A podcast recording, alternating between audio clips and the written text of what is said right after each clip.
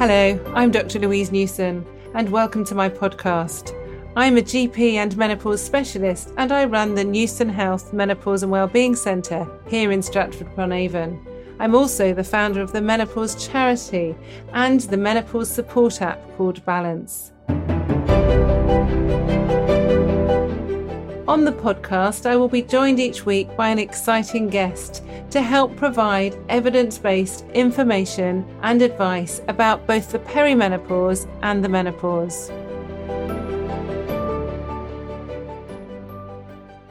Today on the podcast, I'm very delighted to introduce to you Dani Binnington, who some of you might have seen or heard before. She's doing some incredible work, really allowing women to make more choices and also to learn more actually about the menopause, the perimenopause, especially for women who've had breast cancer.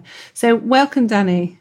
Thank you for having me, Louise. Oh, it's great. So I first met you, I don't know how long ago, maybe a couple of years or so ago. And I remember looking at your website, which is so lovely and calm and really inspirational, actually, and thinking, wow, you just look the picture of health because I know you do look after yourself. And it is really important that we all look after ourselves. And you're very holistic in the way you look after yourselves, which indeed we all should be looking at your diet, looking at exercise, and looking at your hormones as well. But things haven't always been quite so healthy. I know that, and not quite so easy. So, are you able to just talk us a bit about your journey, if you like, and why you're doing what you're doing?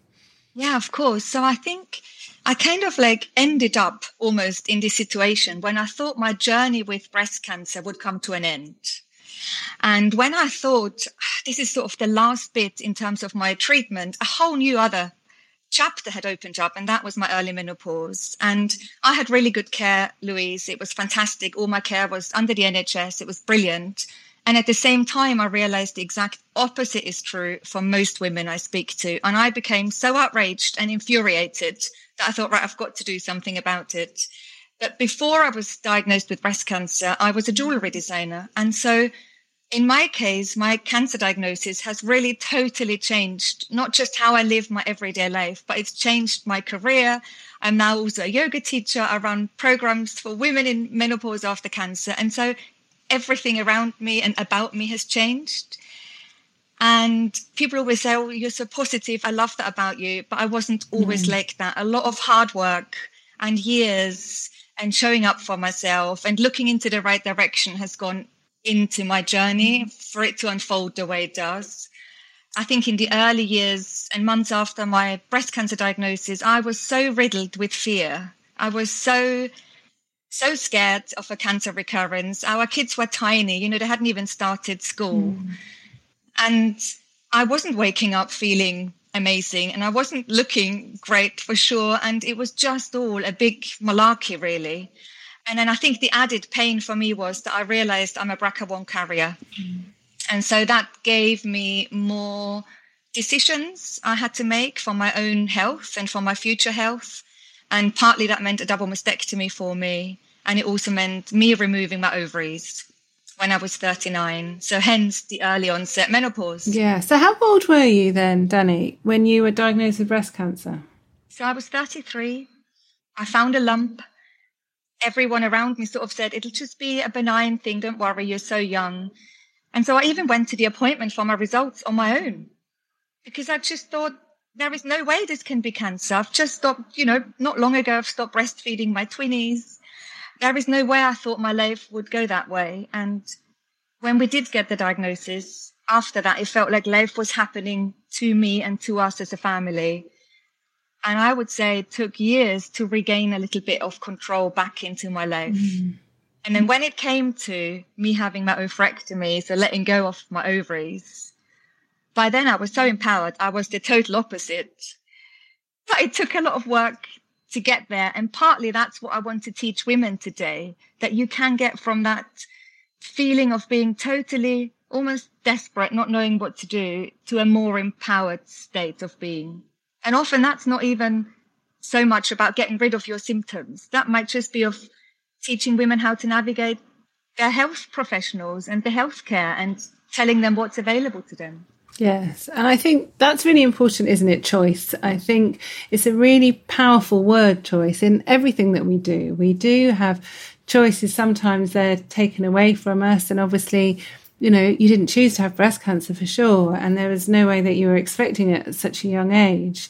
But then you have become a sort of advocate for yourself and for your future treatment choices as well, actually. And I think that is really important in any area of medicine, actually, that we do the homework, if you like, and work out what is best for us. And certainly knowing that our treatment choices can change as well, because certainly at the beginning, you probably didn't really think much about menopause, did you? And understandably, it was thinking about breast cancer in your children and what the treatment involved and how you were going to watch your children grow up and you know all those things. Yeah. And also everything that has happened in my past has influenced and will always influence my decision making process now and what will happen in the future. And the same is true for all of us which is why even if you're a scientist or a doctor like you, there is no right or wrong because whoever is in front of you will have such a different sort of baggage and experience that we bring in. So in my family, we've got a very strong link of ovarian cancer. We've lost many women before they turn 60 to ovarian cancer. Some have left children, teenagers. It's so, so sad. And one auntie, my last aunt to pass, was also diagnosed with ovarian cancer. And her medical team has always said to her, for a long time, I've said to her, you're postmenopausal. It's best to get rid of your ovaries. You're probably at risk. But her worry about being and becoming menopausal was too much for her. So she never let go of her ovaries. And we lost her to cancer oh. a ah. few years after that. And Louise, all I want to say to people, it is a real rubbish place to be. No one wants to be in the cancer and menopause group. It's a rubbish camp to belong to. I understand. And at the same time, we mustn't fear it because life can be beautiful and life can be so much. And we might not always feel the same. Like I know I don't feel the same as I do before I was diagnosed, but life would be different and it can be good. Mm. And that's really, really what I want to get across to women to not fear it quite so much yeah, I think that's that is really important because a lot of people think that the more awareness that's been done about the menopause, the more that scary stories are being spread, and a lot of people have heard me talk about the mental health aspects and suicide and really disabling symptoms for a lot of women. And so I'm sometimes told off for talking like that and saying, well, actually, we're making people feel worse because they're expecting something really bad. But actually, a lot of people don't have severe symptoms, but those that do, it's really important to know that there is treatment as well. And I think it's also, as you know, it's not even always thinking just about symptoms, it's thinking about future health as well. And that's what's really important. And someone who's young and has an early menopause has longer without their hormones and actually often has a higher risk of heart disease, osteoporosis, diabetes, and so forth. So it is looking at the bigger picture and having the right tools to make the right choices, knowing what the risks are as well, if you see what I mean. So, a lot of people I speak to who've had cancer are really worried about their bone health, but they don't know how to improve their bone density. They don't even know about vitamin D. And a lot of people think it's either hormones or nothing. There's nothing else. And you know, hormones is one part of treatment for the menopause, whether you've had cancer or breast cancer or no cancer. It has to be given in conjunction with looking at lifestyle and looking at exercise and well-being and sleep and everything else as well, doesn't it? Mm. I always thought when I was first then diagnosed with the BRCA1 mutation that could give me more cancers, more ovarian cancers, more breast cancers. Initially, I was so shell shocked by that because I really didn't want to have that knowledge. And it took quite a lot of mindset work to then understand I can use this in my favor. Mm. And it's a little bit like that, I think, with all the awareness work you're doing. Sometimes you're on the receiving end. And I've heard you talk about lots of stuff online in the last many years. And sometimes you receive it and you hear the negatives because our mind has the tendency to go to the negatives. Mm. Is when I think back of my last week, if I don't watch it, my mind will attach to what hasn't gone well for me. And so it takes a little bit of retraining and changing our mindset to think, okay, so these are my risks. This is what could happen to me. and then thinking, I'm glad I know because now I know I can do something about it. Rather than just sort of absorbing the facts and thinking it's all terrible. I remember when I was preparing for my oophorectomy, I was walking down the street after an appointment. So I saw two or three different surgeons because by then, remember, I was empowered. I was that difficult patient.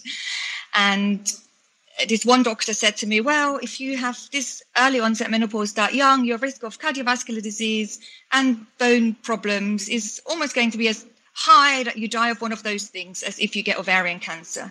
I was floored. I can still remember the road, the pavement, and almost my world around me crumbling to pieces, thinking, whatever I'm going to do is going to be rubbish. But I also remember on the same day thinking that is not going to be me. It's not going to be my future. I refuse to just hear this without being given real options. And that's when my spark got ignited to look into everything from supplements to diet to exercise to HRT, whatever it might be, to cognitive behavior therapy.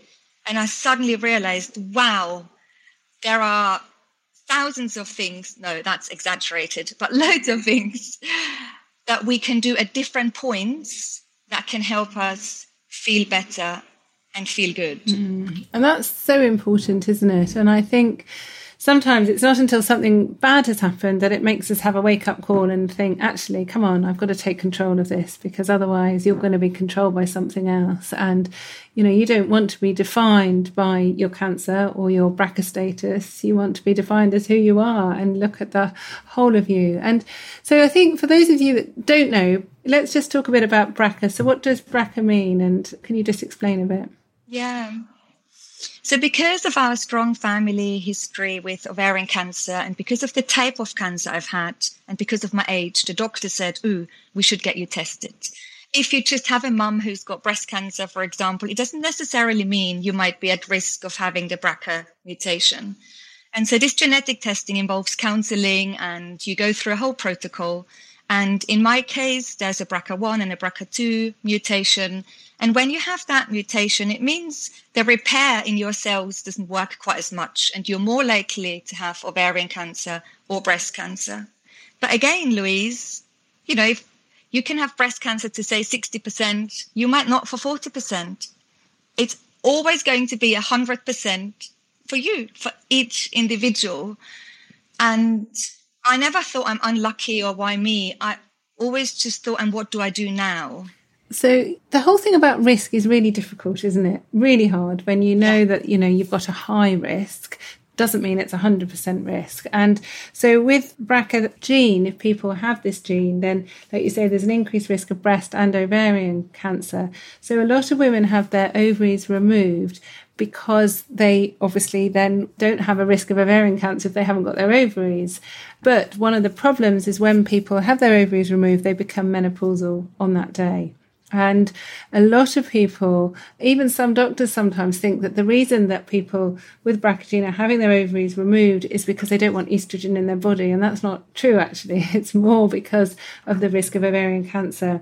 So we see and speak to a lot of women who haven't had breast cancer but they've got this risk of ovarian and possibly breast cancer. So they have their ovaries removed, they become menopausal, and many are told they can't have HRT because of the perceived risks with breast cancer. Well, women with BRCA have an increased risk of breast cancer, but there isn't been any good quality studies showing that those women do have an increased risk of breast cancer from taking HRT. And a few studies, small studies in this area, have shown that women who take HRT following oophorectomy actually have a lower risk of breast cancer. And if women have a hysterectomy at the same time and only need estrogen, then studies have shown these women do have a lower risk of diagnosis of breast cancer, but also dying from breast cancer. So it's very interesting. And, and in fact, um, somebody told me yesterday that she'd seen a lady in a clinic who'd been told she couldn't have HRT because she was adopted and the doctor didn't know whether her family had a history of BRCA or not. So she was refused HRT for that reason, which I think is really absolutely sad and barbaric, mm. actually. Mm. From day one of having had the cancer diagnosis, I feel like it was always a risk assessment of anything. Like in the early days, I had a second consultation about my initial surgery and I opted to have all my lymph nodes removed. And I had to sign a disclaimer saying at one point you could get a lymphedema or complications of that. And it happened to me. And so even when I think back to all these years ago of my surgery, I was assessing the risks. That there were benefits and risks to each of the surgeries proposed by my surgeons, and both had quite different opinions. When I had my port fitted in through which I received chemotherapy, again, I had to sign a disclaimer to say they might rupture my lungs. Mm. It happened to me six hours after my first dose of chemotherapy. My left part of my lung totally collapsed, and I was in intensive care for 12 days, where I had promised my children to be home that night. And again, the risks and benefits for me then were do I have a port fitted? I know there is a small risk of this happening, or will I have my chemo through my veins, which again brings risks with it. And so I feel in a very odd way, I've all along been managing my risks and they've always been really difficult. And I never thought it was a very positive risk management situation, but you don't have a choice. And so many women who have their BRCA genetic mutation and they're tested, they don't choose to have a double mastectomy. They don't choose to have their ovaries removed. And so they're managing their risks differently with the history they've had, with the belief system they've got. And we've got to value and respect all of that. Mm. I opted to let go of my breasts. I opted to let go of my ovaries. I knew what that meant. And I knew I was going to have to manage the risks of that forever, whether that's the surgery or my long term health. And so I feel, don't we all just manage risks all the time? And I'll give you a very funny example of another risk assessment the first few years after chemo, I threw myself into healthy eating and I probably got it all wrong. I excluded all main food groups. I was, sugar became my villain, all carbohydrates. I became vegan. Like I was so extreme because I just needed something to hold on to, right? Now I know I needed to replace the control a little bit. Anyway, I was cycling to the theater with my friends and one friend, a very good friend, looked at me and said, Dani, why aren't you wearing a helmet? You're so worried that sugar is going to give you cancers, more cancer, but you're not wearing a helmet. Like if I was going to evaluate your risks for you, I'd have the muffin and wear a helmet. and it just showed, it was so good for her to be that honest with me because it just showed me that managing our risks is such a personal yeah.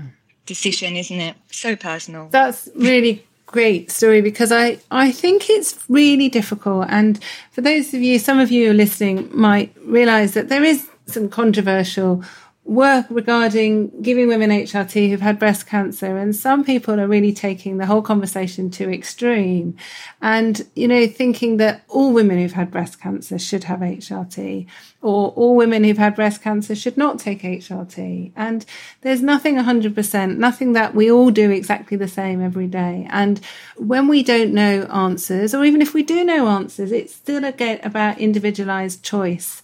And we have some really good guidelines actually that NICE brought out last year on shared decision making. And I think these are really pivotal for everything I do as a doctor actually about sharing any potential risks and benefits of having treatment, but also of not having treatment as well. And I think we really need to understand that. And I think, you know, you've been very open, Dani, and saying to people that you have taken HRT and that was a choice that you made, but also you were aware that there are risks to your future health of avoiding HRT because of not having hormones in your body. So a lot of women actually, or several women certainly that I've spoken to, are more scared of the risk of osteoporosis or heart disease than the risk of their breast cancer coming back. And they want to minimize that risk as much as possible with lifestyle, of course, but also the choice of hormones.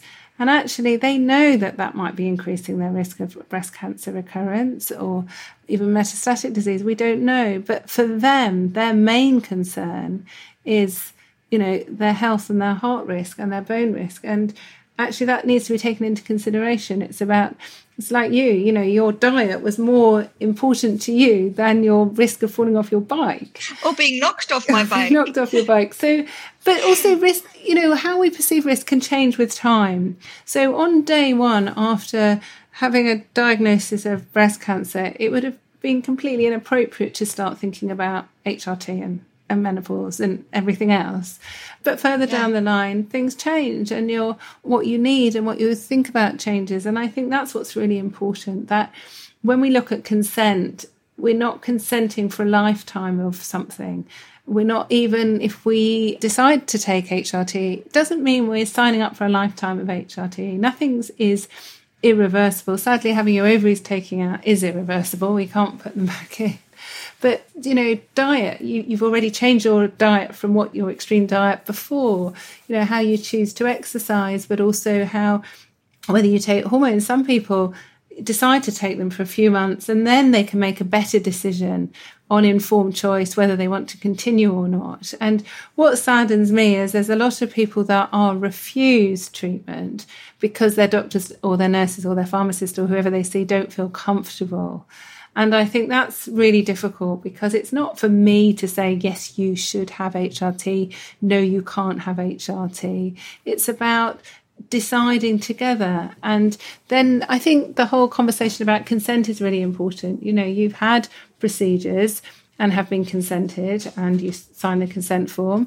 A lot of time in our consultations, we use something called implied consent. You know, the fact that a patient is sitting in front of me means that she's consented to have the consultation, otherwise, she wouldn't have turned up.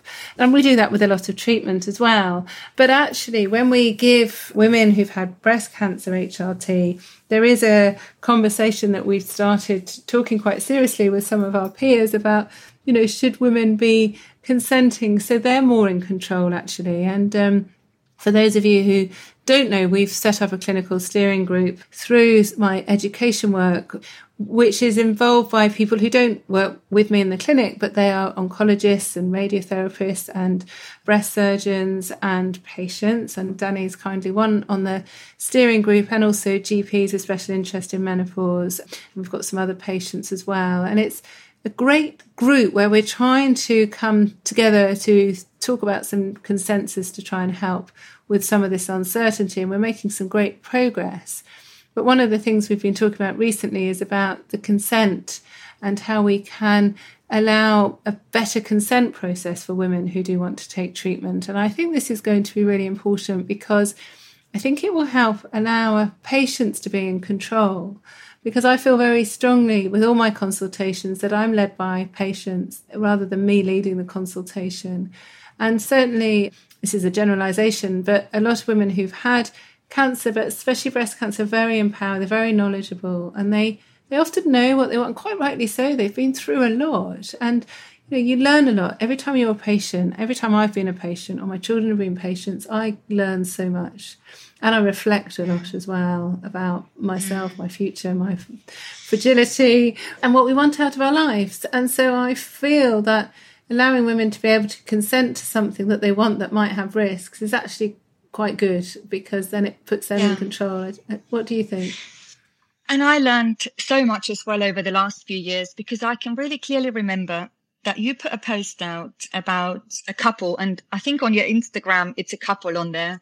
And you talked about the woman starting HRT after her estrogen receptive cancer. And when I read the short blurb, it sat really quite uncomfortable with me. And I thought, wow, is Louise saying women should be on HRT after ER cancer? Because it's a short message and it sort of did something with me. I had an emotional response to it. And so I became really inquisitive. And only after speaking to this lady's husband, who said she nearly died of sepsis several times because the symptoms of her menopause were so badly. And so our decision was so difficult, but we had to make it. And this is only one example. And I now speak to so many women who are pondering over these really difficult decisions. And for me, it's really important to sort of stay judgment free and really understand the person, like you say, and accept that they've all got their reasons for it. My decision happened quite a few years ago now, before the conversation was even available on social media. And I'm quite glad. And so partly my whole decision making process was within the NHS with the consultants at my hospital where I had my menopause specialist treatments with my oncologist, with my surgeon. And all along for years, they've been saying, because of the type of cancer, because you've had a double mastectomy, because by the time I chose to remove my ovaries, I was quite a few years on from my initial cancer diagnosis. They all were happy to talk to me about the use of HRT. I didn't feel I had to fight for it. And I think what's really important and key here is that all women deserve the conversation. That's what's important to me. Regardless of what they do with the information, we deserve the conversation. And I feel that so many women, if they're being told you mustn't, we're always going to feel, oh my gosh, I'm really deprived of this treatment. And all my friends are swinging down the road and they've got glorious hair and they say HRT is just the best thing ever. And so it's going to make us feel even more excluded from the greater menopause conversation if someone says you must not or there is no way. And I think if we just changed the conversation and gave every woman specialist care, which is what I'd so desperately like to work towards, as part of her oncology treatment or as part of her breast care nurses follow ups, if every woman had the conversation with a specialist team, to talk through all of our choices, all of our treatments, whether they're complementary herbal treatments, whether that's hormonal or non-hormonal treatments. I think that moves us into an empowered patient situation rather than a, you mustn't have this and we're not going to give you any options because mm-hmm. that's the reality at the moment. People are being told, no, you can't. And then they're left. And that to me is just not good enough. Yeah. And I hate to compare genders, but you know, men who've had prostate cancer get a lot more advice and help and support and treatment actually often they are offered their own hormone back there's some testosterone in low doses and uh, they are given a lot of support so i feel that you know for women to just say sorry no is actually not good enough and also to be allowed to be part of this conversation and not just even the woman on their own. You know, the woman can be supported by her friends and family. And, you know, no decision has to be made overnight. It's not an instant decision. And also, I think I have said it before that people are allowed to change their mind.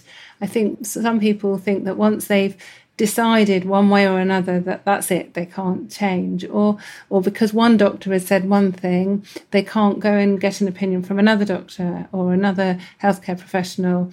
And i think that is actually really important to allow us all to have choices based on different levels of information sometimes is really key and not taking things out of context. And i think your comment about what you read on sort of my social media is very easy to just take something out and not see the bigger picture and not see the concepts. And you know like you say for this lady who'd had recurrent sepsis due to pyelonephritis infection in her kidneys and she wasn't even given any vaginal estrogen was actually really affecting her ability to function. And her husband, who was a urologist, he's now retired, didn't even recognize that even just some local vaginal estrogen could be, and actually was transformational for her. So, yeah. There's a lot that we need to do, isn't there? Yeah. And, you know, even if that one doctor who had given me such dire statistics about my choices and my options, even if he had then said, but that doesn't mean this is your future. There is so much you can do by consistently showing up for yourself. Mm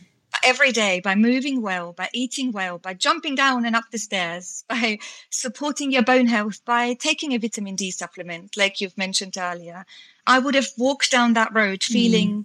oh, there is something I can do, yeah. or at least research. And I think sometimes it's just how we talk about things as well that can open doors for people yeah. or close doors and we want them open, don't we? We want yeah. them all open. There's always th- there's always something in medicine that we can always do, and it doesn't always mean that it's medication, but it is really really important that um, people are felt listened to. And for those of you that have listened to the podcast, I hope there's been lots of information and just some food for thought. Really, we're not here giving any answers. It's really just an open discussion, and I'm really grateful to you, Dani, for spending your time just being so open about your experience and what you've learned and become a lot stronger and different person with your experiences in the past. So before we finish though, three tips. so I'd be really keen for you to just share three ways that women could really move forward in their conversation. So if women who are listening or people who are listening know of women who have been really, like you say, had the door closed on them and said no, what would you say? You know, how could they try and help this conversation move forward so they can be offered and listened to really for treatment that's right for them. So I'm not saying about whether they want HRT or not, just any treatment that's right for them. What would be the best thing to do if people feel quite hopeless? I'm going to be a rebel and add a few more to your three. Okay. I've got a manifesto here for you. I think the first thing is we need to talk about it and we need to find the right group to talk about it. If we, after cancer, always follow the normal menopause conversation, we're always going to feel on the periphery. So it's important to find your group and share your experiences with the right people to understand what you're going through. Then it's important to make time for yourself and fill in a symptom checker, even if you're in the middle of a surgically onset menopause or if you're on tamoxifen or something like that is take time out to understand what is going on for you. Which are your worst symptoms? Which would you like addressed? And then we need to persist with our healthcare team. It's really key to go back to our GP and say we need and deserve specialist care. Most of the women I work with, I send them to their GP and say, ask for a referral for a menopause specialist. And many GPs don't know menopause specialists exist. So it's really important to empower ourselves and be quite persistent with your healthcare team. They will be able to talk you through your treatment options, whether they're hormonal, non-hormonal medical options, complementary therapies, lifestyle, all the way to avoiding triggers. This deserves specialist attention.